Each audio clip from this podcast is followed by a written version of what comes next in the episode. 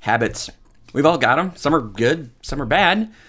But the fact that the brain forms habits is actually kind of good thing because our brains do a lot of thinking. And, well, if we had to think about every little thing we had to do, well, there just wouldn't be much time for thinking about important things. So, some of the more simple things, like I'm in the habit of, like, I get up at the same time and I, you know, follow bed and I probably do the same things, put my shoes on in the same order. You know, the, that habit is just, just a habit. Some are bad habits, like maybe I get in the habit of like, oh, I feel tired. I think I'll go eat something. Mm, not a good habit for me. Sometimes they're they're good habits. Like I'm I'm going to get up and pray at the same time every day. The more we ingrain a certain thing, the, the easier it is to, to just do it. We don't have to think about it. Well, just as like the, the brain knows that that's good for our body, well, there are supernatural good and bad habits as well. Well, a bad habit, supernaturally, we do the wrong thing over and over and it becomes easier to do the wrong thing. Well, we call that vice. The person who does that is vicious. But there are also supernatural good habits. If we do the right thing over and over, eventually it gets easier. We don't have to think about it. We just automatically do the right thing and we we call this virtue. Now maybe you don't think very well of the word virtue. I don't know what comes to mind. Sometimes we hear virtue and we're like, "Oh, not me. I'm not virtuous." Well, it's just a supernatural good habit. So, you want to be virtuous? Start doing little good things over and over, and pretty soon it becomes a habit. You know, we do this too in, in all kinds of different ways, like logic. We, we learned the, the answer to a certain situation, like, say, principles like the end doesn't justify the means. Well, that's that's a pretty good principle to have in mind when you're in a situation where you really, really, really want to do something and you've got an end in mind that you really, really want.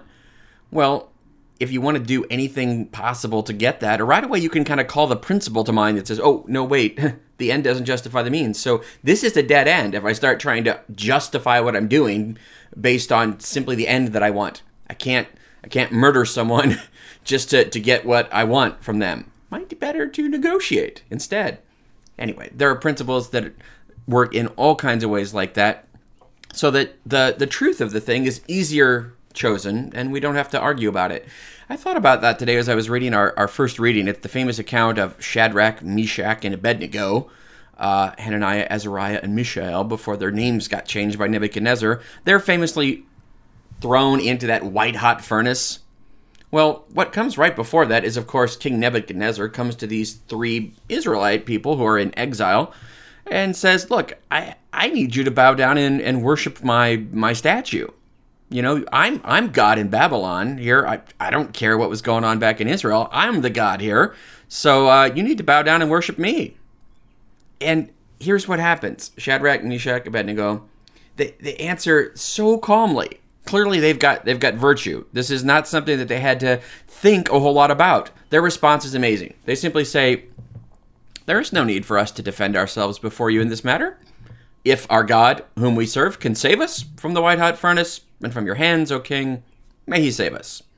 But even if he will not, know, O king, that we will not serve your God or worship the golden statue that you set up. It all sounds so simple, doesn't it?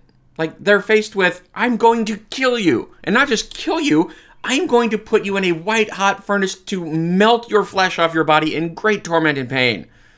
This would be something that would give me pause at least to say, hey, you know, wait a minute, can we talk about this?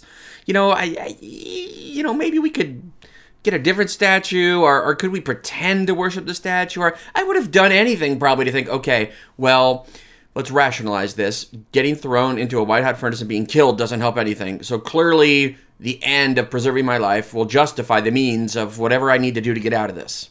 Eh, no it, at least what the scripture seems to say. It's like they don't even have to think about it. It's like well you're asking us to do something which we know we can't do, so we just won't do it. So let's go ahead and get on with it. What are the consequences?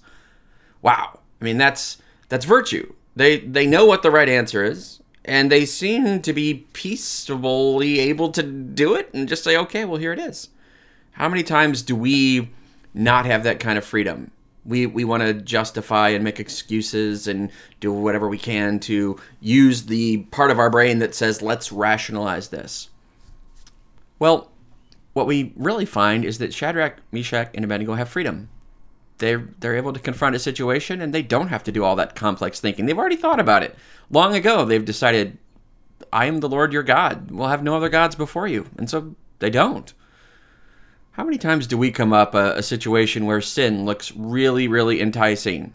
And maybe we try to rationalize and say, eh, know. Did God really say? And that, that apple looks really kind of nice for getting knowledge and wisdom. And yeah, imagine if we had the freedom of virtue. So today, that's what we pray for. Let's do the supernatural good things so that when we're faced with, heaven forbid, a, a serious situation like, I don't know, being thrown into a white hot furnace, or maybe just denying our faith in little ways today, we won't have to think so much about it. The habit part of our brain will kick in, in which we say, oh no, wait, I already made this decision. I made that promise in my baptism. I reject Satan. I give my heart to God. If we've already made the decision, then practice it.